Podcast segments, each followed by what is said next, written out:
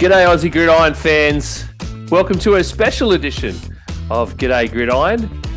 It's in between week 9 and 10 of the 2023 season, and we thought we would sort of take a little bit of a trip back in time to the off season, the last few weeks of the off season, July and August actually, those two months, and we would have a look back at some of the some of the predictions and some of the talk we had, uh, our best see our best team stuff. Yeah, just to have a look at some division standings that we all picked for predictions and our under overs, all these sort of things, and see how we're doing. It's mid season, so as we're going to go with a bit of a mid season report card on all the teams, or we're going to attempt to. Manjot and Brad are in the house. Brad, report cards are probably a bit more of your thing these days. Uh, and I know you probably hate doing them.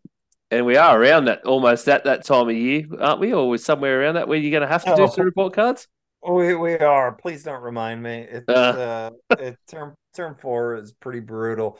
It's it's all right except for writing the comments. So luckily, at least for football, uh, I didn't have to write any of the comments. That and I care more about football than I do about my students. No, I didn't say that. no, I don't believe that at all. I mean, you don't have Manjot Melly in your class, so that's true. That's true. yeah, I guess it, it's, a, it's a lot easier to grade these, isn't it, Manjot? It is. It is. I mean, Brad sometimes sends like those math problems across in in our group chats. Like, I catch a glimpse of them. I'm like, I'm solving this. I know my similar triangles in this. So, Brad, you better be giving me an A plus in some of my report cards coming up. Oh, absolutely, Manjot. You're you're my prize student. Prize student. that's go. a that's a big call. That is a big call. Let's go. A plus for me. Let's go, man. A plus. Great start. Great right. start, boys. It's a great start to the episode for Manjot. Look out.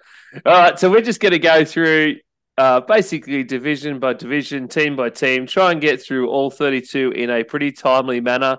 We've been really bad at times the last few uh, episodes, so we really need to tighten the shit up lately. But um, we'll get there. We hope people don't mind those longer episodes, but it is quite difficult to get a, a decent bit of chat in about the majority of teams and, and, games that are going on. You don't want ever, even bad games, I guess, bad teams. You don't want to sell their fans short. I mean, if you if your team's already having a shit year, and pe- you really don't want people not talking about you at all because it sort of seems like no one cares about you or you don't want to watch any NFL. Hmm. Yeah, so, fair enough, Ian. I mean, when you say tighten the shit up, you sound like a Titans fan right there. no, tighten it up. Tighten up. Yep. Um, that is the worst. That's Some of the it. worst catchphrase I've ever heard from a fan base, to be honest. There are some pretty bad ones in the NFL, and we probably at some point we need to talk about why they are that bad and come up with some better ones. Oh, that's some good off-season content. That's going in the notebook. There we go. Uh, I like that. Better, better, catchphrases for bad teams. There we go. Yeah, look at him came up with a title already. uh, all right, let's get. Oh, geez, I'm, I talk about tightening it up, but listen to me waffle on. Righto. Um, let's start with the AFC, and we'll start with AFC East. Um, so currently, AFC East standings: Dolphins, Bills, Jets, Patriots. I think we all thought that it would be a lot closer in this division than it currently is.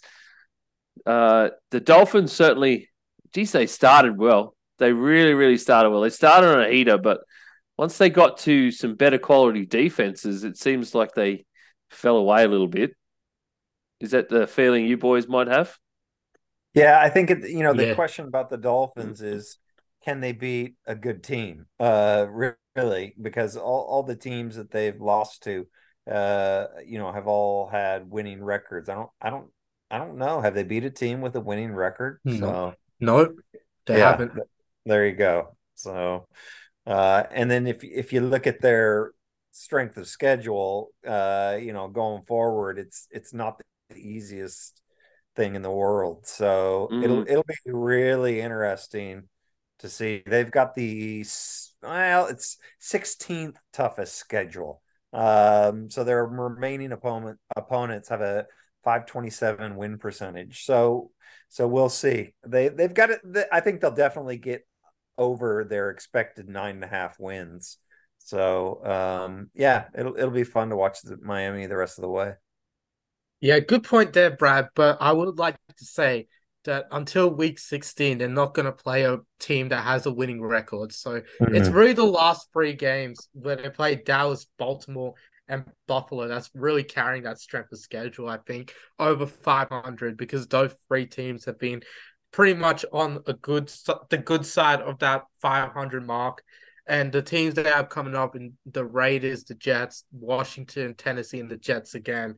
Well, they they've been pretty subpar those sort of teams. So based off the trends, you'd expect them to go five and zero oh after their bye in week ten. So that's really where they're trending at the moment, I would say. Yeah, that's that looks good for them. Uh, the I think the only other one I really want to talk about big time that we haven't talked about on the podcast a lot lately would be the Patriots. It it really seems like that. I thought they'd be a lot closer. Personally, I thought even though I put them at the bottom of the division, I thought that they would be a lot closer to the other three teams in this division, but I did not expect two and seven, even with you know the the the Mac Joneses of the world uh, and things. You still thought that it's a Bill Belichick led defense, and he just has a, a different way of pulling out those those wins, those small wins, and grinding teams, you know, grinding wins out. I mean, we haven't all picked uh, overs for seven and a half for the Patriots, and that's woefully wrong at the moment. No, yeah, it's, uh, I, I I don't think anybody expected them to be this bad, and they're still only what two games back from the Jets, so they could they could catch the Jets, which you know, based on the predictions, I'm hoping they do because because I picked the pa- Patriots to finish ahead of the Jets. Um, but yeah, it's it's pretty woeful how how bad they're playing. Yeah, I just even and it is weird though when we when we talk about picking games every week. I, I still look at the teams they're playing, and I mean, apart from the Giants, the the woeful Giants, I look at some of these other teams, um, Chargers, uh, Pittsburgh, Denver, even, and I wouldn't put it past them being able to get wins in some of these. But mm. you just you just can't you can't be confident week to week, and it's very hard to pick their games. So, yeah, let's punch on to the next uh the next division. We'll go the North. So current standings for AFC North Ravens running away with the division right now, seven and two. They have almost locked up that division practically. Um, Steelers, Browns, and Bengals are all on five and three in that division right now. So they're all pretty much equal. There are there is obviously some tie breaks coming into all that at the moment, um, but that is I can't believe that is one of the closest divisions, and I cannot believe. And one of the most surprising things is having the Bengals at the bottom of that right now, five and three, but they are on a bit of a win streak now.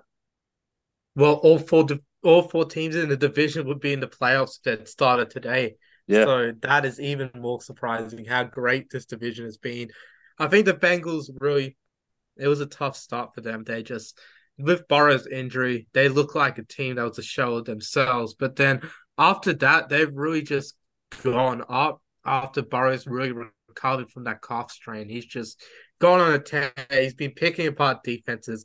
It looked like the Burrow old. So I don't think it's sewn up yet, Ian. I, I don't think it's right there. I wouldn't say Baltimore's run away with it especially if you circle the game in week 11 between Baltimore and the Bengals. That's going to be very important to see uh, who's going to win the division. And especially with the Bengals having a game in hand as well on the Ravens, they can still make up ground, especially if they beat them. But the Ravens beat the Bengals, and I think they've got it. And I, you still got to factor in the other two teams as I, well I, because that's how close it is. Well, it is, but I'm pretty sure if they beat the Bengals, that does actually tie the division up from memory. It, there was some calculations there that that may actually happen. Yeah, if the Ravens do beat the Bengals, then yeah, there, would be it would be very close, definitely, especially with Baltimore having a late bye week as well. The other teams have a game in hand on them. Yep. Uh, so let's move on to AFC West. So currently, Chiefs out in front, seven and two. Chargers four four. Raiders four and five. The Broncos three and five. I think for me again, and that's probably the most surprising thing is to have the Broncos with a few wins under their belt, including over the Chiefs, which was a, a massive one. Yeah, I don't. Again, I don't think anybody picked the Broncos to be this bad. It, it's no, uh, no, not this bad. Definitely not. I didn't think they'd be this bad. Yeah, I, I really thought Sean Payton would come in and give them a boost, and and I mean, it's clear, it's obvious. Russ's best days are behind him, but I thought he'd get a little bit of a re- more of a rejuvenation. I mean, he's better than last year, but you, you know that's that's like saying you know, at least I don't have leprosy again. Now I've only got cholera, you know. Sorry, there's your leprosy reference. I didn't think we'd be getting the leprosy reference this week either. There we go. not not not on the G'day Gridiron podcast. I thought that'd be coming up on Aussie NFL Fantasy, especially that Dr. Google intro. Oh. It always comes up on the fantasy leprosy part of Dr. Google. oh, I forgot you have that. I forgot you totally have that. There we go. You, you can keep the tip, all right. So that's what I he mean, said. look, the Chiefs being on top, we all had that. We all had the yeah. Chargers in second, so it's not really too much of a surprise. Ian perfectly placing this division so far. Although you could say the Broncos do have a game in hand, the Raiders, not that it matters, but you can say that's important for the for the third and fourth place there for us I, boys. In, in I don't think that I don't think that matters at all right now. I think the Raiders get a bit of a bump in coming weeks. I really do. I, I believe the Raiders will get a bit of a bump in the next few weeks, and they do have some some divisional games coming up as well. So I think that's really going to to help them. Um, there are a few tough games on the Raiders' schedule, which I know they will not be looking forward to. So luckily, they get the Jets this week, so they may be able to get a bit of a, a two win streak going. Um, so they're at home as well. So that's the other yeah. the other thing. So you, you, know, Antonio Pierce will probably be geeing these boys up very well again. And I like their defense. And as much as I I've yeah. been on Maxx Crosby, and I really don't like this his style of play sometimes, he is um he's really leading and pushing this defense to do better every single week. Yeah. Um, and I'm on that. They do have the Raiders do have to take on Miami and then uh, Kansas City before they hit, their bye, but it's after the bye, which they could get a bit lucky. Yeah, so. for sure. That's six and a half, by the way, in terms of over under. That's going to be really pushed by the Raiders at four and five. It's going to be very tense, I think. That six and a half margin there. Yeah. Yeah, I think so as well. I think it might be. Um, six and a half will be interesting. Uh, all right. AFC South is left for the AFC. Um, current standings for the South. The Jags are at six and two. I'm actually surprised a little bit with the number of wins and losses for the Jags. I thought that they would be ahead, and I did have them at the top of the division. But I think at this point in time, eight games in, I, I wouldn't have thought six and two. I would have thought a little maybe five and three, just just a little more closer to 500. Texans are running in second at four and four. Colts are at four and five, and the Titans, the surprise here at three and five.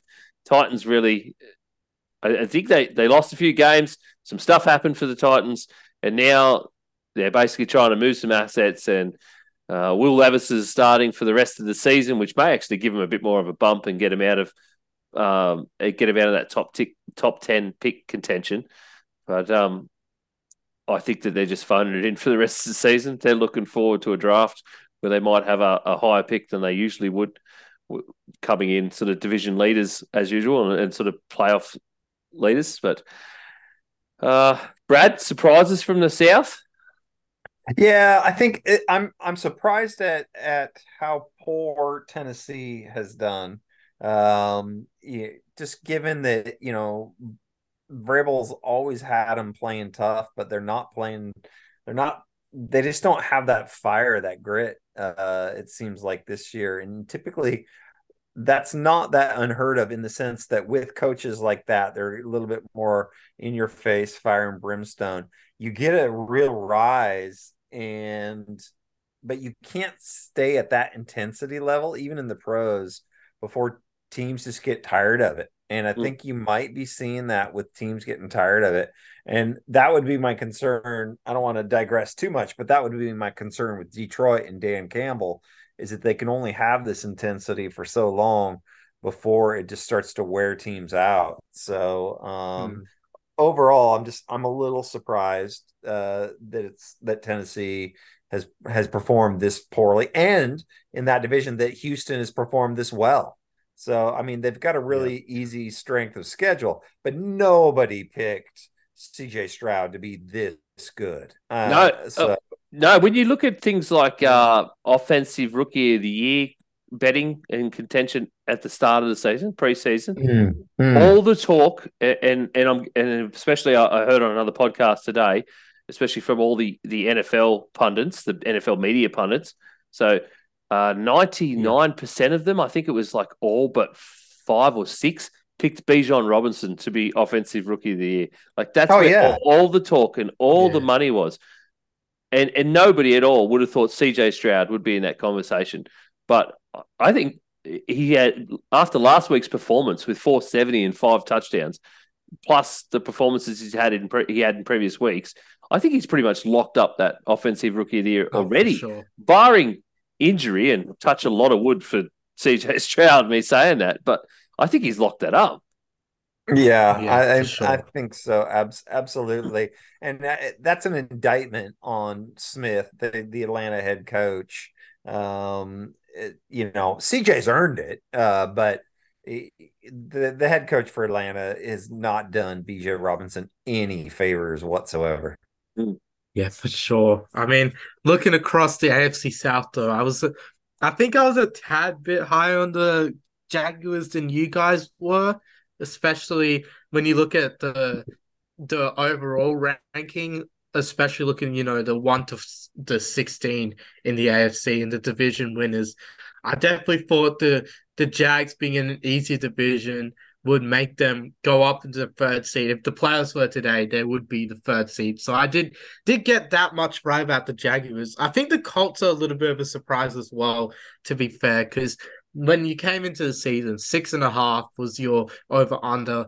I think they're pretty much on track to get that six over six and a half there especially with the way Gardner Minshew can protect the ball. I think Anthony Richardson as well. Let, let me just give him some credit. I know he's after the year injured, but he was he, he was on some sort of level as well. He was playing real well out there. And there's a lot to like about Anthony Richardson. I think that should be said about him.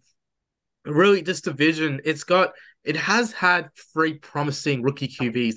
And a guy in his third year that's really hit his stride. I think Trevor Lawrence is definitely broken close to the top five NFL quarterbacks at this stage of season, especially on this five game win streak the Jags are on. Yeah, no, I think um, when you look at the grades that we've given them and and check out our, our social media during the week uh, around this episode at G'day Gridiron um, and possibly even on Manjot's at Pastry Press NFL. Uh, I'm going to post up some of our, our grades that we've sort of given all of these teams as we've gone along.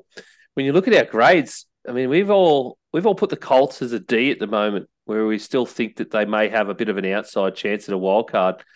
I think the only reason for me, and this is me personally, I think it they're lucky that they were clever enough to sign Minshew um, yeah, and, and, that they have such a quality backup. And I think there's a lot of teams at the moment that were wishing that they had such good quality backups to help them out at this point in the season because there seems to be, and, and probably one of the most surprising aspects of the NFL in the first nine weeks for me this season has been the amount of injuries and the amount of high profile injuries.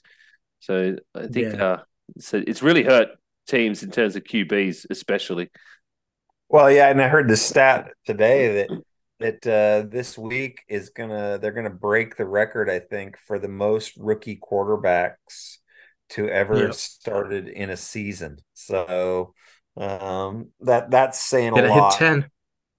Okay. Yeah, we're gonna hit Yep. ten rookies, man. It's it's Yeah. crazy. Ten. a lot of injuries. Brad, I do while we have a quick while we have a quick chat about um our our report cards.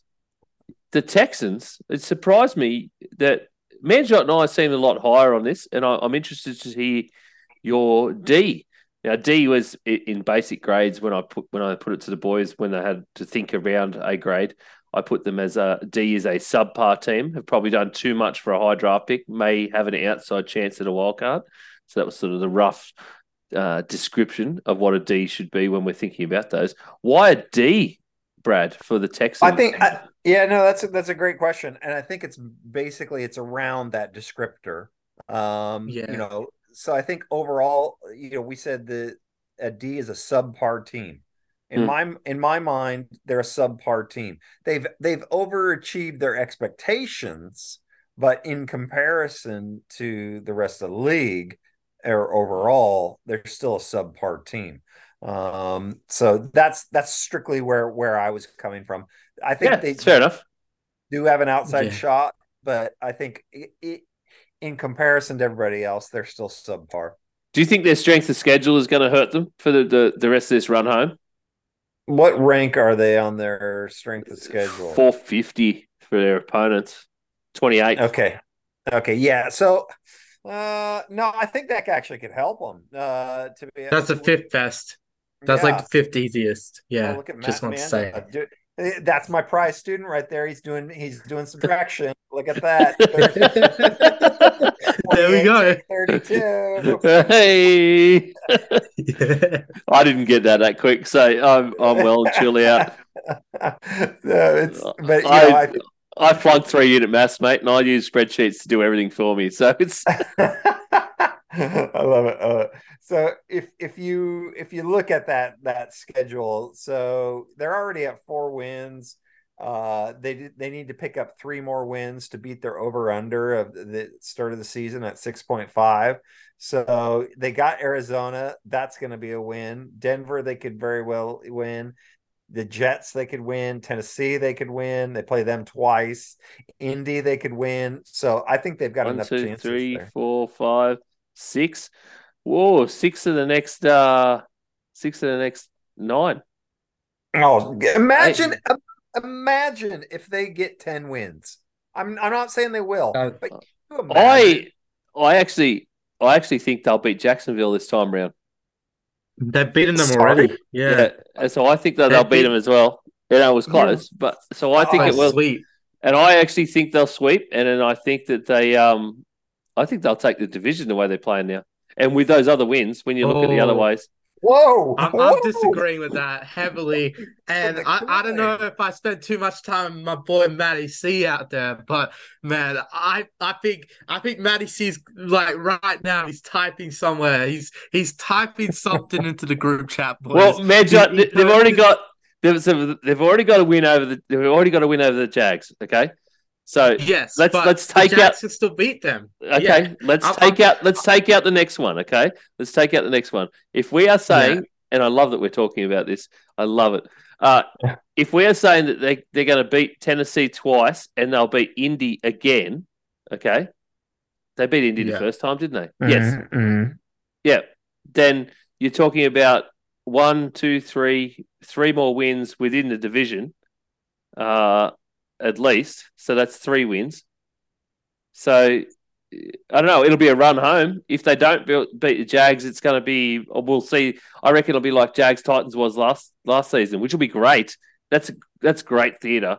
Uh, so yeah. it'd be amazing. It's just a shame that they're not playing each other at the end of the season. We're going to end up with Titans Jags playing each other in the last week instead because that's what everybody, Yeah. even the schedule makers, thought would have been the top two teams. So Yeah, I, I I think as well. I just wanted to say, I mean, I see the that the Jags have the fifth hardest schedule, but let's remember that on this five game win streak the Jags have been on, they've won against a winning record every single time. So I'm not too Hmm. concerned about that with the Jaguars. I think they've really found something over there in Duval County. They've really gone out, got the right pieces. I think they're just they need to gel a little bit more on offense, but I still think they're good enough to beat any team on any day. Like they're actually a pretty legit team out there in Jacksonville. So I wouldn't say Jacksonville.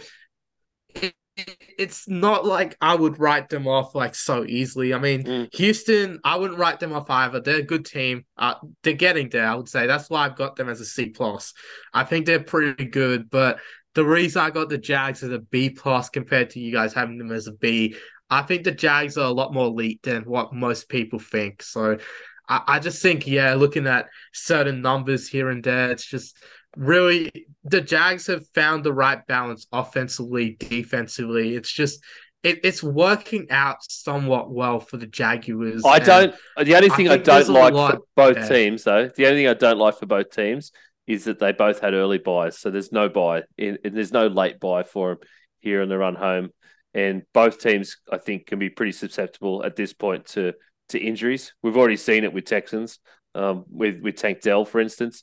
So if they do happen to lose Tank Dell or Nico Collins for a week or two somewhere in this, then Texans are, are, are really uh, probably pretty boned. Um, and the Jack the Jags are probably along the same line too. If they lose one or two of their star players, then mm. uh, that's probably the only downer for both teams, I think. And and the, and the race home in this division, you know, yeah. that that bit of theatre towards the end of the year. That's the only part. Right, let's move on. Let's move on. That we did the AFC really well there, boys. I'm proud of us. I'm very proud of us. Uh, yeah, we did. Right, let's move on. Hey, give us an A for that. An A for the yeah. AFC for the yeah. G'day Gridiron boys. Okay. A's yeah, good. Let's go. good. I'll give us a B plus because I talk too much. I am the host, though, so I should talk a lot, I suppose. it's all uh, good. It's all good, man. NFC East. Currently, the Eagles are eight and one. I think where everybody expected them to be. Cowboys are at five and three. Commanders uh, sitting right there at four and five, and the Giants, the poor, poor New York Giants, who have oh. been struck by lightning, walked under a ladder, crossed paths with a black cat, and probably hit with the ugly stick at the same time, are, are two and seven. There's there's everything everything possible. Someone has jinxed the New York Giants this season. I don't know what has happened. They've run across someone's grandmother and she's hexed them. I just don't know what's going on with them. Uh, I wouldn't have thought that. I didn't think that they'd be doing great. I thought that they definitely would have regressed to the mean, and I hate that term, but I think I thought that they would have, considering they just made wildcard last year and, and had that that playoff win against the Vikings. I thought that they'd be at or around there again. I definitely did not think two and seven. Um, I'm so surprised by that. I'm not sure how you boys feel about that. Oh, you know, yeah, it's a bit of a surprise. It's it, yeah, I think it is. I mean, in our predictions, we all had them finishing in the third in the division. Yeah, but you know, the, but they made the playoffs. Uh, like you said, you know, last year. So I thought they'd be decent. Not, not. They're going to be. They've got. I read a, another article this week that said they have the best odds to get the number one pick. So I'd have to agree. And looking at their schedule, Brad I'd have to agree. Yeah, it's just it's just not you know they've got a a playoff schedule. I mean, it's not it's not the worst thing in the world. They're 18th ranked um in terms of opponents. Uh, oh, but I think it's the I think it's the the defenses that they come up against here. That's what I think is going to destroy them. Yeah, yeah. It's Dallas it's... is Dallas is obviously really good. Commanders defense is really good the the Pats, as we talked about earlier, it's a, it's Belichick's defense, so they can hmm. actually mm. be good if they want to be. Um, Green Bay, Green Bay might be a bit iffy. That might actually be a good, a, be a bit of a trash game, but it might be a bit more equal. Um, Saints, uh, Saints are all offense. Philly defense, uh, and they're twice against Philly, so that's just it's scary, yeah, for them. Uh, and how unfair is it for Philly to get the Giants two out of the last three oh, weeks. Just, even that, that is a schedule for me. I don't know why that happens. It should, uh, to me, and I guess they were second in the division though last year to be a wild card, weren't they? Uh, third. They were third. third. Oh, the Cowboys came second. I always yeah. think when you, if you go schedule making, you want to do that. You want to maybe favor those top two in each division towards the end of the season, as in like mm. you want the matchups between those two mm. at the end of the season because Yeah. it's the possibility of them. The likelihood of both of those teams being at the top again is very high. Um, yeah, and, and Eagles were always going to be a powerhouse in this division. I don't think they've played as well as as their record says though at eight and one though. No, I, I think they've Hmm. they've gotten they've gotten lucky. I mean, I'm not going to be that guy and say they got lucky beating Dallas. They they beat them fair and square. But you, you take uh, just a, the smallest of margins and two plays dif- difference, and Cowboys win that game, and it's completely different. The the East is still wide open, Hmm. um, and mathematically, it still is wide open. Uh, Dallas could still make a run at it. I don't think that's going to happen, but they could. Um, I'm I'm surprised a little bit uh, that the Commanders have have hung this tough. I think uh, I think that it's because they've kind of found their quarterback and got a little juice going. So it, it'll be interesting to see how they finish out the the rest of the season because their schedule's not too too tough. But I, I, I don't think anybody outside of Dallas or Philadelphia is going to make the playoffs from that division.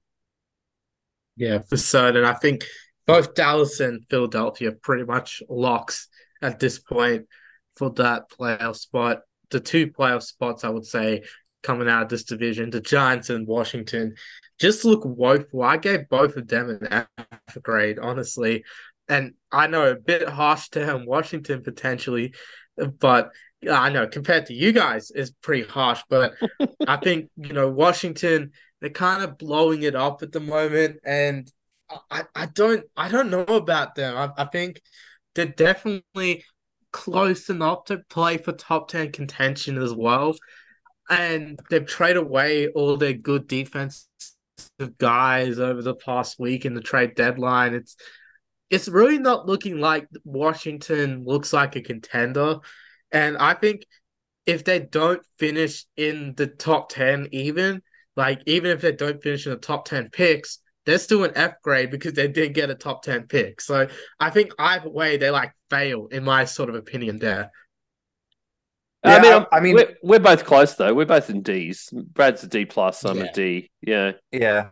And I only did Yeah. that because of that that description I put where they've probably done too much for a high draft pick, and by high, high I mean top ten draft pick. So I think they've, Yeah. they've they've probably done too much, and they probably will do too much to get that top ten draft pick. They'll they'll play themselves out of that. Yeah, I feel Yeah, like that- they They're I was to say they they're they're they're on four wins now. I think going forward they'll beat the Giants, they'll beat the Rams, they'll probably beat the Jets, and I think that's it. Um so yeah, I think you're right. I think they probably will play themselves out of a top 10 pick. Yeah, because they'll end up at seven. Yeah. They'll end up at seven and eight, and then that's Yeah. it, it puts them mid table. You know, especially with how there's a lot of teams that are very bad this season. So it, it, seven and eight really really will put you sort of around that 15, Yeah. 16, 17 mark. Yeah, Uh, It- let's yeah, not good. no, it's Yeah. not. Let's move on to the North, NFC North standings as they currently are. Lions at six and two with the early wins. Uh, they had a, quite a few early wins, racked up a six and oh man drop five and oh. yeah, they start with five. Five and oh, five and oh. I had to think about that then.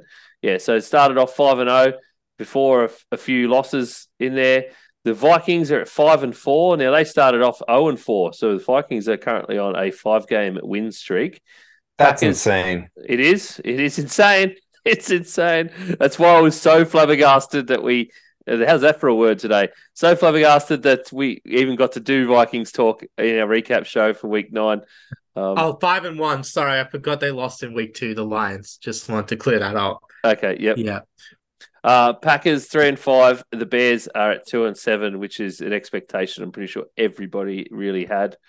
Um, I certainly did. You boys both did. Yep, definitely. I better check those rankings before I start saying that. Oh no, we all had the Packers at the bottom.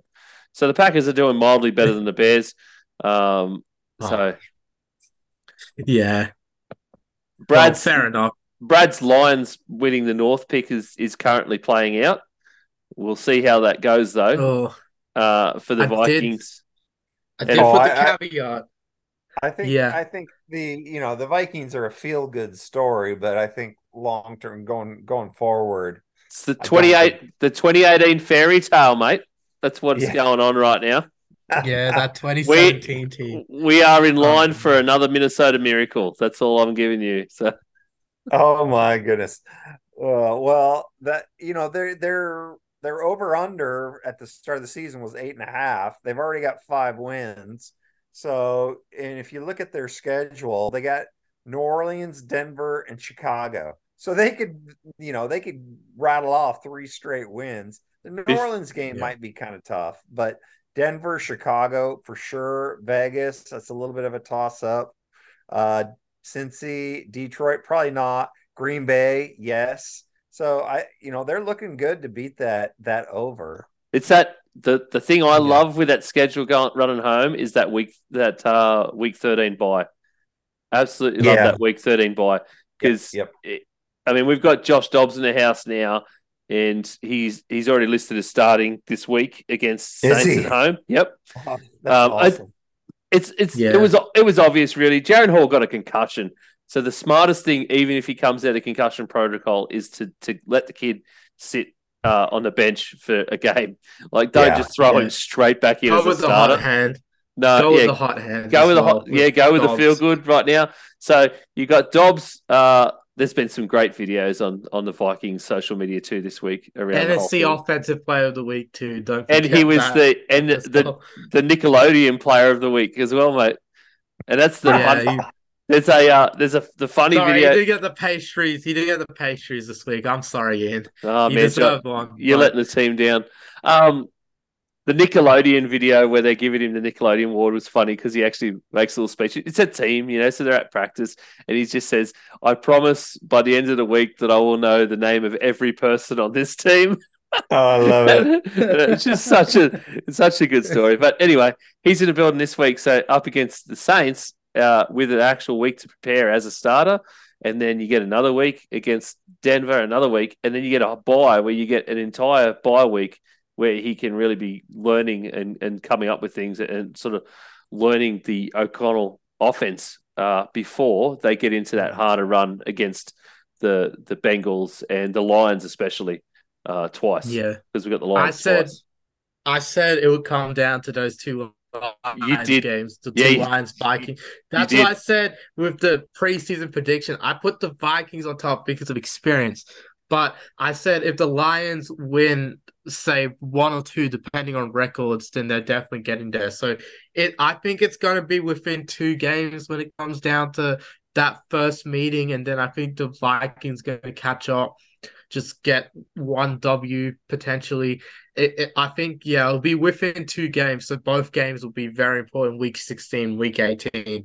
So that was what I put as the caveat for whoever was winning the division. Was it was coming down to those two games. So Yeah, hundred percent, it was always going to be close, especially when you look at the over under totals too. It was only a one win difference in over under. So really, I thought it would be playing out exactly just like that. So what's I, I wouldn't say I was saying the Vikings were going to run away with it or anything. I was just saying, yeah, I think I trust the Vikings slightly more, but not too The one- much. what- One team I don't trust and that we haven't really touched on in that division is the Bears. Uh, I won't. I won't Oh. mention the fact that we all picked them to win over seven point five games. yeah. I do not. No, no, that- we can we can mention that, Brad. The fact that we're bad at this. That's what bad. at, Okay. No, I felt. I felt like overall we did really good. It's just we whiffed big time on the Bears. Yeah. Well, we did definitely whiff big time. I don't know why we went over seven and a half. I don't know what we were thinking that day. I'm gonna have to go I- back. Have to go back and listen to that NFC uh that NFC podcast and figure out what the hell we were doing with the North that week. I don't know Well, what. I think I, I think I probably convinced you guys that I thought Justin Fields was going to take another leap forward, and and that hasn't been the case. oh, maybe I'll well, have to he's pull, been injured. maybe I'll have to pull that drop out for the intro then, Brad. Yeah, please do. I mean, to be fair, he's been injured, but like has, the last yeah. couple of games, like the last couple of games that he played, he was actually real good. I mean, we saw him and DJ Moore go off when they played their first Thursday night game against the Commanders, like that sort of thing. Mm. It really shows that Fields has something, and that's what I don't get about the media nowadays. They're, they're hyping up Bagent and saying, "Oh, he's much better than Fields." No, he isn't. No way in Who's- hell. who's saying that? what- Who is saying that? I, I saw I saw like I mean, firstly, like Chris Collinsworth on Sunday Night Football. We need to like, start saying that. We need to start calling out names because that's utter. Yeah. That's utter nonsense. look, That is utter he- nonsense. Tyson Yeah. Has probably paid himself into a position where he is going Yeah. to be a very good quality backup for a long time. But like, he's that's- not a starter. But he's not. He's never going to be a starter outside these games where his QB is injured. That is, Hmm. Yeah, is the, that's the it. the hard truth of it. Um, Yeah, and That's Collinsworth said that Collinsworth said Fields could learn some parts of the game from Tyson Bagent, like throwing the ball away. And the next thing that Bagent does is throw an interception. That was like one funny clip that came out their Sunday night game against the Chargers. Like I've seen some Chicago media as well. They're like, "Oh, Bagent should be the long term starter." I don't get what they see in Bagent because Fields is that guy. I think he's still pretty good. He should be their franchise QB still, and I think they should build around him. Mm. Even if they get the first overall pick and have Oh, they should. at Caleb Williams, this is a- think they should go Marvin Harrison. Yeah, I, this is this is your point. This is the the point in, in the season where you can go, yes, we still build around him, and then you get that first overall pick. Yeah, what you do, you trade you trade out of it and get way Yeah. more way more capital and build up that defense. And build around Justin Fields. Like It's, it's, like they just- did last year. exactly. Yeah, with the Yeah, Bear, uh, with the Panthers pick. Yeah, The, the last thing I'll probably leave us with with the North is the interesting thing I find with this division, and, and it's not like that. It is some other divisions are like that, uh, but not all of them. Is that the majority of divisional games are within this last nine game stretch? So the last Mm. half of the season, um, there's a, a it's a strange schedule where they are all at the end of the season, which is a great thing. I think the schedules, most schedules, should be built more like that rather than having. I think there's a there's a division somewhere here which has got had the majority of the divisional games in the first half. I think the NFC West was like that, Manjot actually, and the NFC South. Yeah, quite- they- quite the- like that. yeah. Yeah, the East, for example, um, yeah, they got three already. Yeah, so it's like yeah, so I I like it when they're at the end. Anyway, so let's move on. Taking too long for the NFC North. Sorry, I don't know why we're doing that. Oh, yeah. We just talk about the Vikings all the time. it's like it's a Vikings podcast. Let's just change the name. Um, NFC West. Now we're going to talk about 49ers, Manjot. yeah. So, current NFC West standings 49ers are at 5 and 3. The Seahawks are right behind them at 5 and 3. Rams 3 and 6. And the Cardinals are possibly the worst team in football at 1 and 8.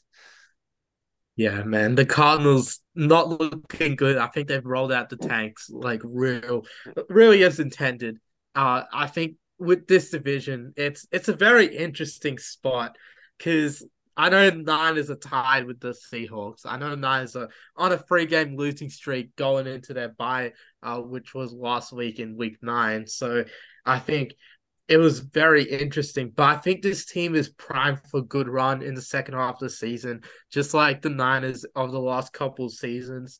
And they it's a really good place to be in for the 49ers when they have started five and three rather than the inverse where they usually start like three and four, three and five, even the last couple of seasons they have started that badly. So I think really the Niners being in that sort of position where they're up a couple games on 500 and they can go in that end of season run is a really good spot for the Niners to be in. I think a lot of people th- they're panicking a lot about the Niners, which I I mean fair enough. They've lost three games in a row. That's that's pretty bad for most teams, but I think especially if you look they have the easiest strength of schedule. Yes. I, So, I don't know. Like, I mean, it- it's- it's gonna be re- It's going to be real easy to play to win games when you're coming up against some of the worst teams, Manjot. It's oh, I think the the Cardinals really bring that down. So did Washington and the Rams.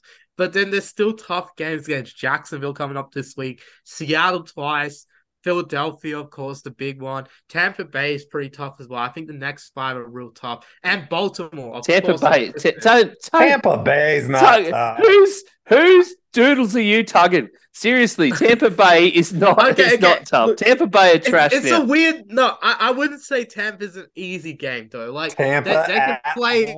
Up. If you think about it, if you think about boys, right? Tampa can play up to expectation though. They do have but a they won't. decent defense. We talked about this uh, uh, earlier in the week, man. John, is that the the Tampa Bay receiver? They're not using. They won't use the run, so they won't use the rush, and the receiving corps is just yeah. not together. It's as good as Baker Mayfield is playing. The receivers just decide to not play for Baker Mayfield, and who knows why that's mm. happening. But they should. They probably should have moved Mike Evans on. Um, and look, the yeah. only reason the only reason the Seahawks are hard is because when the 49ers go to Seattle, they've traditionally been bad.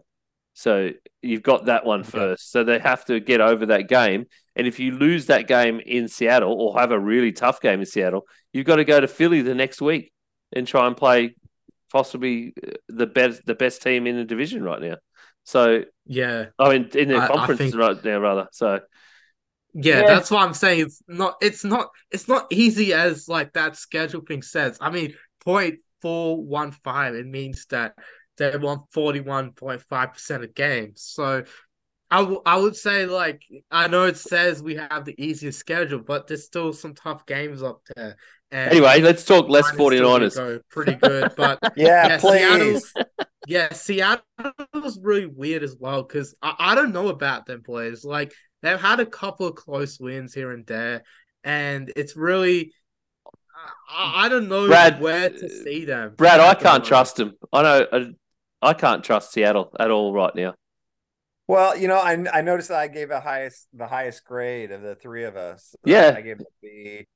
Um, I can't. And, and I, I, just think C is is is closer to it for me because it can't. After last week, I probably would have been at a B, and then they had mm-hmm. such an awful, awful loss where they just couldn't get anything going on either side of the ball, like anything. And so that was sort of I don't know whether it's a bit more recency bias for me, but um, yeah, I just I, I couldn't trust them after that. Yeah, and I I get what you're saying, and I understand why people would say that. Um, I think it is a recency bias. I think the, the totality, but the key is Geno Smith. If if Geno Smith plays like he has the last couple weeks, absolutely they could slip down to a D. Um, but if Geno Smith can go back to protecting the ball a little bit, then they've got to run a decent run game and a really good defense. Mm. And I and if they can get that clicking, then I think they're they are a, a legit playoff team. I'm not saying they're going to go to the you know Super Bowl, but I think they're they're gonna scare teams in the playoffs. Like if I'm Dallas, I don't want to travel to Seattle and have to play them. That that would scare me. So um yeah, I've already I've, I've already seen the Cowboys lose to Seattle in Seattle once before in my life. I don't want that to happen again. So yeah. Oh yeah.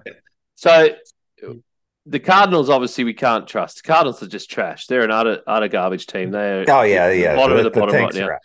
The Rams, they need Stafford back. The Rams need Stafford, and this week they signed Carson Wentz, who, yes. who's going to come in and play as the backup, which is a it's a very logical thing to do at this point because yeah, uh, yeah. I mean they ha- they signed a rookie who is just nowhere to be seen because of issues. Um, and that's not yeah, that wasn't yeah so that wasn't the plan obviously. Uh, the, obviously Stetson Bennett has some issues that he needs to get through and, mm. and, it's great that he's getting through those obviously but we haven't heard about him. But they need Stafford and they need Stafford bad. And I think if they get Stafford back of course they've got the bye this week so that really helps them. If they get Stafford back then I can see them pushing a few more teams here. They do have the the 31st so the, the second easiest schedule. Um, going ahead. Uh, mm, mm. So the only one that's easier than there's the 49ers, Manjot. So um, yeah, I uh, I think if they get Stafford back, then they might win a few of these games. Although win against Arizona, but I think they'd be maybe a good shot against the Seahawks coming out of the bye. Browns, maybe uh, if they can get if they have Stafford because the offense functions better with him there. Commanders, Saints as well. They could win against Giants, so it could be good for the Rams for the rest of the season.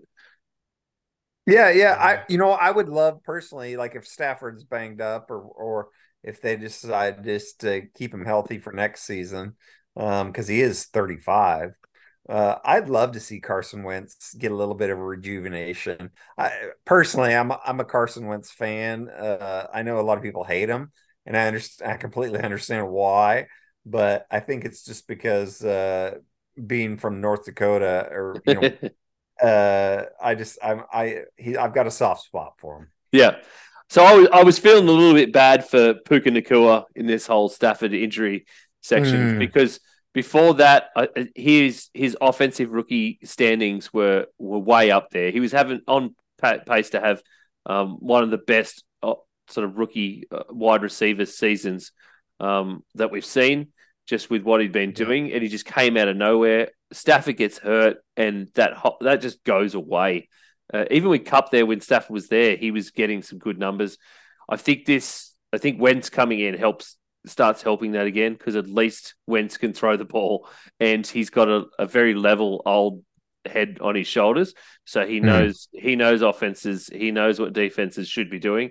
Um, as as long as his ankles can stand up to it, he should be good. As long as he gets the ball out quick, like Stafford does, he should be good. And hopefully, Puka starts getting a few more a few more numbers again, uh, Kupp as well, and then yeah, so the Rams go forward. I I would love to see and, and I don't want Manjot, I'm not getting on the 49ers, but I would love to see the 49ers actually do lose a few of these games and that it comes down to a three way race between the 49ers, the Seahawks, and the Rams at the end of the season. Because that would be the oh, only I thing. hope not. I, would rather us go for the one seed, but yeah. Well, no, I'm not saying that, but I just it would be it would take yeah, away all the it, yeah it'd yeah, take away all the stink of the Cardinals, like the Cardinals just full on tanking from the start of the season. It'd take that stink away from the whole division because there would be a three way race. yeah, so yeah, it's it's crazy. The Cardinals, I mean, they look real promising as well to start the season with Josh Dobbs. I mean, trading him away clearly signaled that he was doing too well for their tank, and especially if he can be very competitive against some good teams. I mean, they beat Dallas. They had some great games against some of the other contenders out there. And I think that really worried the Cardinals that they win a few games at the end of the season as well. I mean, their run, they could have stolen one from maybe Atlanta or Houston potentially, like some or, or, Chicago. Like they could have stolen a win and messed up their tank for the number one pick. So it, it was really crazy. Like they, they're really going all in for this tank. They yeah. they know they don't want to mess it up. One detail being Josh Dobbs, but then now they bring Kyler back, and it's like, okay, now you might mess it up even more. I, I, find I find their strength, and I really want to move on, but I find their strength of schedule being at 19 um, just such a weird number, considering everybody knows how bad they are, um, and that yeah. they are trying to actively tank you look at who they're playing, and it's like, how can that still be so high? I, I just don't understand how that's not the the hardest schedule in all of football right now. I just don't understand how it's in the middle. All right, let's move on to the NFC South. Current standings for the South: the Saints are at five and four. This is such, and as before I started, I should have said it. This is such a 500 division. This is utter 500 division. Mm. Saints at five and four. Falcons at four and five. The Bucs are at three and five, and then the Panthers trying to outrace the Cardinals to the bottom at one and seven. I generally don't think they are trying to do that. The hard, the hard part about watching the Panthers right now is they are trying to actively win games. They really are trying to win games and really pouring everything they are they have into trying to win these games. And, and there just seems to be something that just doesn't go right. They very very unlucky right now to keep having games go the wrong direction than what uh, logically it should have been at the start of the season. Yeah, this is the most embarrassing division in in football. Correct. Um, Correct. by far. I, I am going to take a take a moment to brag. At least I got the uh, Saints and Falcons uh, one two in my pick. That's a that's how I've had them uh, finishing. I and I think I still think that's how it's going to end up. Uh, the the Panthers have just yeah they've been an embarrassment, and and you know I worry about Young, uh, the quarterbacks. I just hope that he doesn't get damaged, you know, just in terms of develop a reputation for not being able to do it because uh, you've seen that before with some rookie quarterbacks and being a quarterback is such a mental game when you just go through such horrid uh, rookie seasons like this, it's hard to bounce back. Uh, ask Troy Aikman. He he only won one game as a rookie, um, so he he knows what that's like. But that was pre salary cap, so the, the, the Cardinals aren't bouncing back, you know, and and going to win the Super Bowl here in the next couple years like the Cowboys did. Uh, it it'll be really interesting just to see how the rest of the season plays out. There's no way they're gonna the card the Panthers are gonna get their over on the over under. They had seven seven and a half games, yeah, so no obviously way. no the odds makers, yeah, the odds makers thought that they were going to win a lot more games than what they really are. So there's there's just no way. Yeah, it's it's awful that division. I gave everyone a C minus or below in my report cards for this division. That's how bad I thought everyone's played. And I think a lot of it too none of these teams are clutch at all. They've lost a lot of close games. A lot of these teams, like this division, could be completely different if someone had won this close game or this close game. Like for example, Bucs versus Falcons. Like if the Bucs had won rather than going down by three points, then yeah, you know the Bucs are on top. But it's just like that sort of thing comes up where all these sort of close games between these teams and teams outside of the division really start to weigh down when you can't win them. It starts to weigh down the entire division. And they're all playing close games. I don't think I've seen any one of these teams actually blow out another team.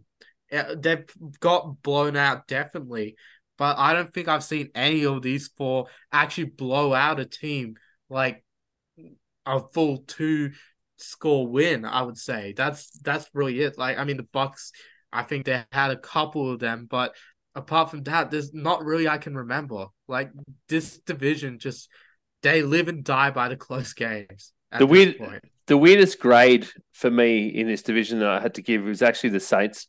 I mean, yeah. our they're leading the division and they're most likely going to win the division uh, by just by the description and the metrics I put together for our grades that C would give them a wild card, would give a team a wild card. Obviously, B would be will be at playoffs. Now they're going to win a division, so they're going to be at the playoffs. But I don't think that they've played good enough to to say team looks good. May need to find some depth in some phases, but we'll be at playoffs. I don't mm. think the team only looks okay, and you can't trust them week to week, which is our C description. Um, but on the right day against the right team, they can do some damage, which is the rest of what I put there for C. I had to end up, and I just did just change this because I, I realized I didn't put the extra bit in there, but I did just that I had to give them a C plus because I think they're a C, but they're definitely winning this division, so they're going to be a playoff. So I'm kind of in that middle part. Um, I just don't. Mm. It's a very weird grade to give, and I was, it was a, yeah, an interesting thought process to get to that. You know. No, I, I, I get what you're saying. I I still think Atlanta could win the division, uh, just simply because of their schedule. Because if you look at it, so they're at four wins now. They, mm. They've gone against Arizona, win. Uh, that it, I think the key will be that game against New Orleans. But so they they could beat Arizona, beat the Jets, beat Tampa Bay, beat Carolina. Uh, I could see them Indi- Indianapolis 50 50 Chicago 50-50 uh, and then New Orleans. So if they just if they get a one or two breaks, I still think Atlanta could do it. Um, Lord knows Bijan so Robinson. So the Saints, what do you think about the Saints then? Well, in terms of those games that are coming up, if you just want to yeah, run through so, that quickly. Yeah, so Minnesota, I, I think that's a that's a 50-50. Um, it's at Minnesota, so I might get a slight edge to to them. Um, the Atlanta game, yeah, or you know, so then we, we see at the Atlanta game, uh, Detroit, no, that's a loss. Carolina, it's a win. Giants, it's a win. I would say the Rams, that's mm, probably going to be a win. Uh, Tampa Bay, probably going to be a win. So it comes down you... to that. That means that this division is likely going to come down to Saints Falcons in week eighteen. And the worst division, would, and they would have the biggest drama. That would be so funny. It's just, oh man, if they put down Sunday night football as well, that'd be crazy. Like the final yeah. game of the regular season. It'd probably be the most mid game as well. I think oh, it, the problem is the problem. That's some nightmare feel. Uh, yeah, the problem is, Manjot, that they would have to give it like a Sunday afternoon or a Sunday night standing because it could decide a division. So, mm, mm. so you would have to give it some precedence over other divisions. So you couldn't. So yeah. when when they get to eighteen, they're going to have to they have to start deciding. Uh, okay, who's going to be in Arvo, who's going to be in Night, obviously. But there's we could have I think we have three Arvo games at some point. So mm. it could be. I just, a, I just, even a yeah. Sunday Arvo game. Like I'd rather bury it early in Sunday early. You know, it's like it's yeah. the, the only thing that oh. could if that happens, the only thing that could make that even better was, and I would never wish injury upon anybody, but if if Carr gets hurt and they have to go with like Taylor Heinicke versus Taysom Hill as the quarterback, oh, to be James, or Jameis, or Jameis, Jameis, yeah. yeah. Oh yeah, Jameis plus Taysom Hill. I think Taysom Hill is actually like this year compared to other years. He's actually got a better role. Like they've actually used him more effectively. He's actually turned into a better player out, out of nowhere, I think, compared yeah. to last year at least. Like I think they've actually got the package with Taysom Hill like pretty effective. Uh mm. looking at also looking at expected points added, one of my favorite metrics to look at. The Saints are pretty much the only team that's like above mid in expected point added in defense and offense for this entire division, like in the median tier. They're the only team in this entire division. Every other team is about like top 10 pick, median sort of range, that that sort of thing. But the Saints are the only ones like above median. So mm. I, I would say, I mean, I'm not sure how much you guys read into these sort of analytics, but I think it really shows like efficiency. That's what expected points added really shows is like how efficient teams are.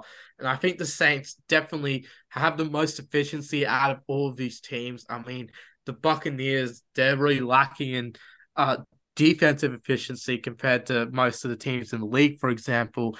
The Falcons, of course, lacking in offensive efficiency compared to everyone else. So that really shows that you know, the Saints are closer than the other teams, I think, to having like a good balance in terms of in terms of both sides of the ball, but still it's really bad compared to the contenders in the other divisions across the NFL.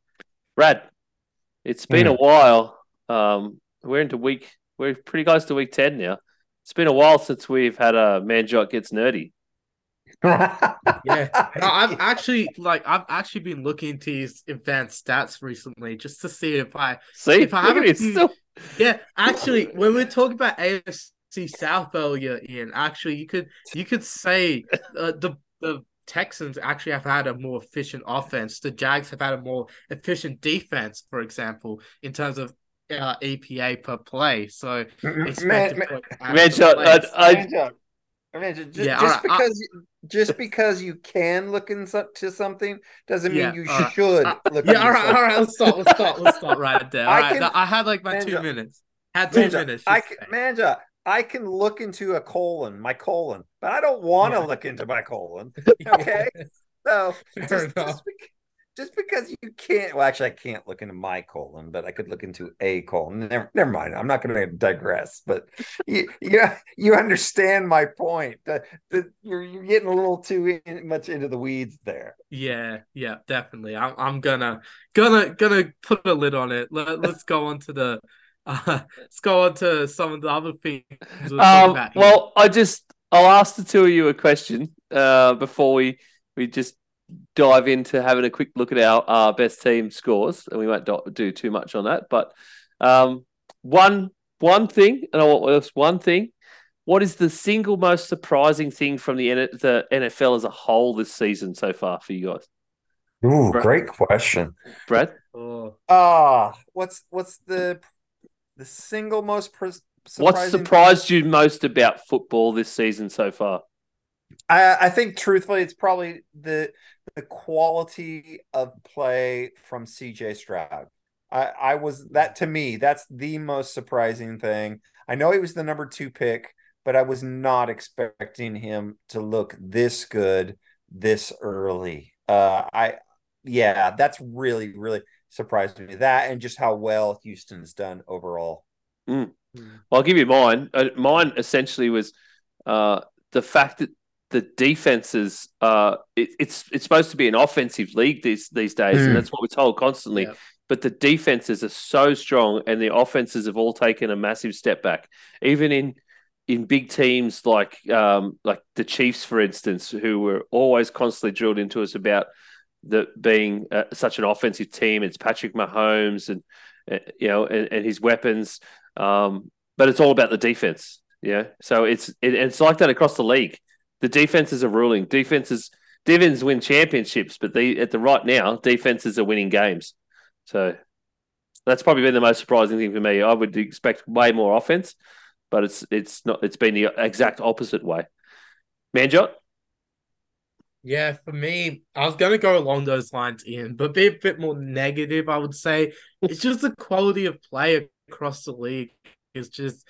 It really feels like it's decreased, and I, I know you, you just praise defense. Of course, I'm not like hating on defense defense and everything. But I just feel like offensively, it's not just like defense is good. I think the offenses are just terrible. And part of that's injury, like quarterbacks getting injured all the time, and star players as well getting injured.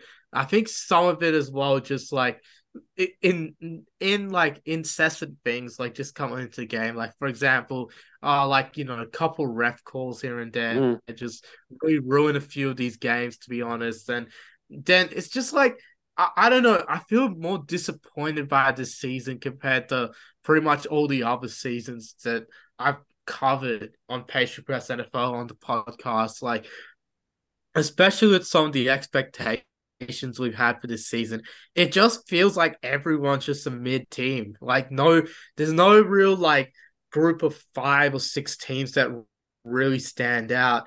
And part of that's good because parody, but part of that is also, yeah, it's like, you know, you ne- you expect like a game to be good, say Bills and Bengals last week, but then it turns out to not be that great. And yep. It kind of dampens sort of things. And then primetime games are not good.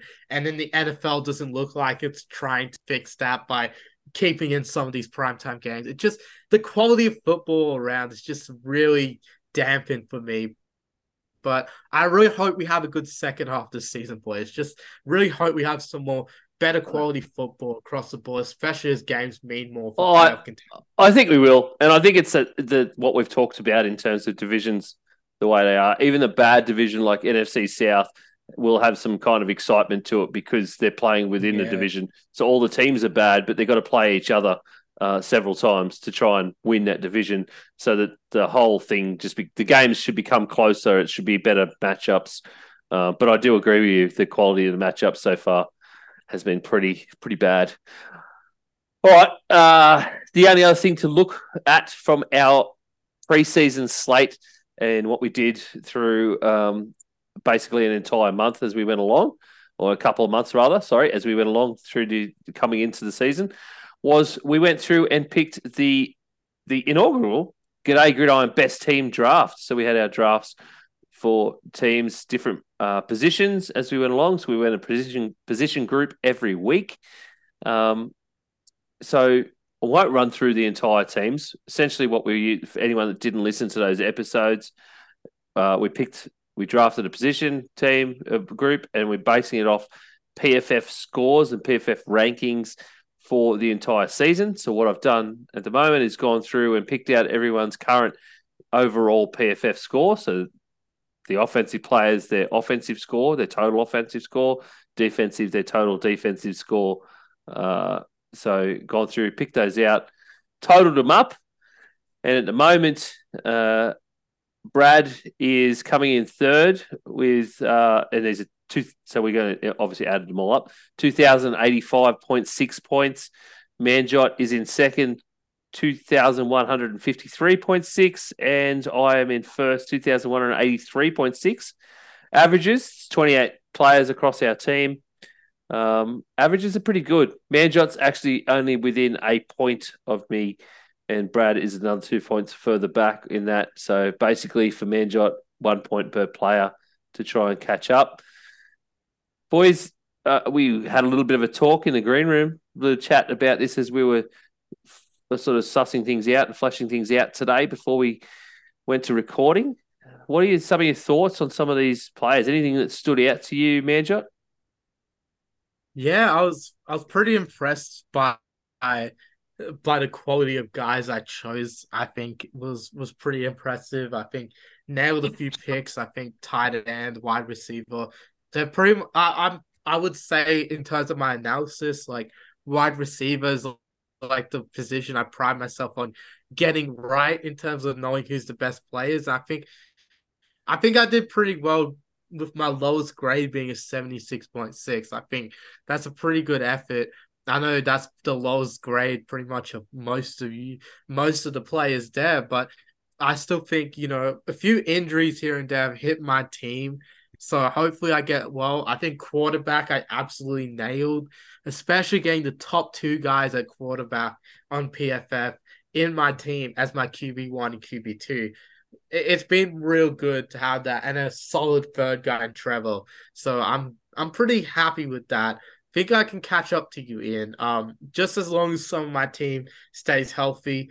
I've already lost Matt Milano for the year at linebacker, lost Jaycee Horn for a long time at DB, and a few other guys like Devo getting injured, Dalvin Cook's not being used, Ekeler's being injured. So hopefully my team can remain with some sort of help at the end of the year to make this close. Brad, anything stand out about yours? Uh, well, I, I think Bijan Robinson and just just how woeful he is being utilized, and I don't think that's his fault. Mm-hmm. I think mm. it's the offense's fault, and, and it's Arthur Smith's fault. So, um, I think I think that hurts quite a bit. Uh, overall, I, I think the offense I'm I'm I'm happy with. Uh, you know, Mahomes is Mahomes, but I would say I took a little bit of a flyer on Fields, so I got Mahomes, Herbert, and Fields. I think Herbert's going to bounce back, um, and Fields, if he can come back healthy, he'll be fine. Defense, yeah, I, I think Tremaine Edmunds. You know, I expected him to have a have a big season. Um, you know, the Bears sign him, trade for him, whatever it was but he's just stunk it up. So it, I don't know if the Bills knew something about him, but he he has not not been doing well uh, overall. So mm. it's it's uh, you know it's it's one of those things. Yeah, I, I'll let you talk about it, Ian. But the one that blew the one player in this whole thing that blew me away is Bobby Wagner. Uh, your pick of, of Bobby Wagner. I'll, I'll let you address it. what, do you, what do you mean blew you away? I don't know how. Well, because the guy's as old as dirt. Yeah, but Bobby Wagner has always had good seasons. He's just he's and I talked about this back then, Brad. He's just uh yeah. every season is basically the same for Bobby Wagner.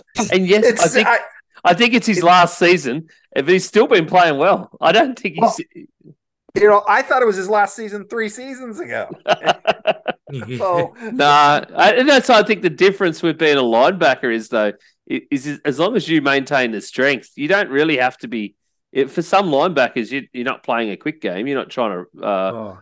You know, mm, it, a lot of it is about strength and it's about blocking more than it is is about is rushing and and running and moving well, around. So, and I think that's the. Yeah, but it that, is one of the toughest positions to play, though. Like, oh, yeah. very few linebackers can actually get to like 15 years in the league, and a lot yeah. of them retire really early as well. To yeah, honest. but it's it's the it really is the the the the intellectual part of the defense, yeah. if you like.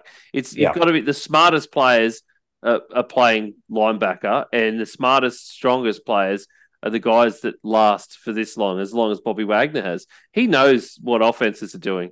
He knows every single thing offenses are doing. And that's why he's got mm, an 80, mm. 86.8 grade right now, which is one of the highest for any linebacker, by the way. He is way up there in PFF grades in, in uh, yeah, in terms of linebackers. I'm yeah. I'm I'm surprised it was that high, Brad. I'm not going to lie. Uh, I'm not going to mm. sit here and and and not say that, but Bobby Wagner is the sixth high, uh, ranked um, linebacker right now on PFF grades. Mine, I'm uh, I'm a little surprised and a little uh, angry. I think Danielle Hunter's um, hard done by with his grade of seventy four point eight. The things mm. that let him down at the moment in terms of what how PFF have ranked him, they've ranked him very harshly for rush defense. And when you're talking about edge rushes, what rush defense? There's not a lot of it. Um, so I don't think, but I think the way it's been and the Vikings defense at the moment is Danielle Hunter doesn't really play a lot of snaps when when it is a uh, when they are coming up against rush, um, or he sort of he plays a very different role. Uh, I think he's very hard done done by because he is currently the sack leader in the NFL with ten. So it's ten sacks in in eight games is is pretty good. He's ahead of TJ Watt and Myles Garrett, who are the leaders for edge rushes right now on PFF grades. Um, so I think he is very, very hard done by. Myles Garrett, for instance, has a 93.3 uh, grade right now, and you can see that he's um, he's on your team, Brad. Yeah. Uh, but yeah, it's quite a bit more though, Ian. To be honest, I mean, I, I did I was very surprised, seventy four point eight for Danielle Hunter, but I think there's a lot more that goes into edge rushing than just sacks as well. I mean, you look at Nick oh, Bosa. I, I know that. Example. I know like that for sure. 92. Yeah. 92 for Nick Bosa, and he's only had like a couple sacks this year. But that's because he's getting a lot of pressures out there. He's he's really rushing the quarterback, having a high pass rush win rate as well. So I think I think th- those sort of things as well. It's um it really factors into all that with PFF, and that's what it, it's really interesting with PFF. Just like as an aside, but when you look at PFF, it really they try and watch every play and like make a judgment on it. But also, you have to take into account, uh, into account that one person's opinion. So it's the it's the graders' opinions, and there's only like one or two guys that grade every single game and every play. And two, maybe they're not grading every play and they're only grading certain plays. We don't know. Eh, there's a bit of a yeah, you can have a little bit of doubt in some of these grades, but mm. yeah, I, I digress there. I um I tried to weirdly I remember when we were doing this draft, I tried to take a bit of a punt every week on a, on a player yeah. at a position group, and I know Danielle Hunter mm. was that punt for me, so that was interesting. Okay. And I go back and I look at all my threes and fours and I sort of think about it and I go, oh, I actually did pretty well on a couple of these. Like I've gotten pretty lucky.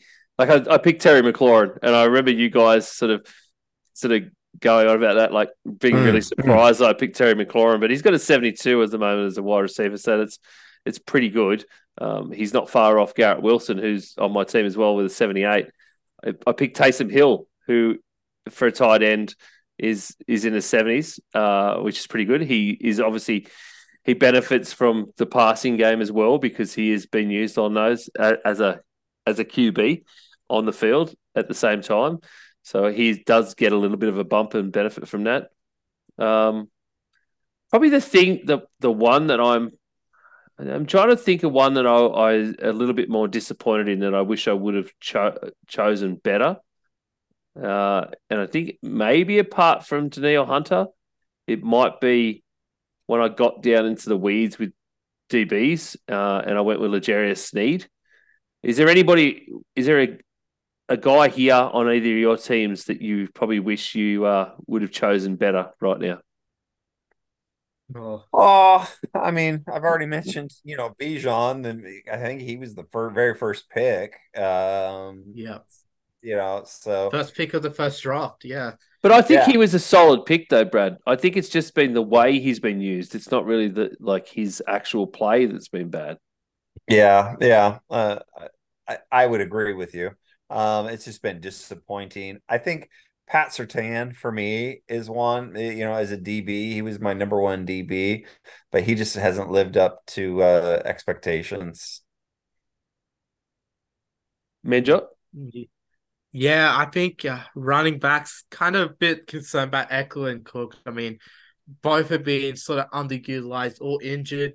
At the start of the season, so we could see a bump from Ekeler real soon. But I don't think the Chargers are using him that much anymore, especially coming off injury. So they, I think either they're easing him back into it, or he just needs to get more carries and be more effective with his carries.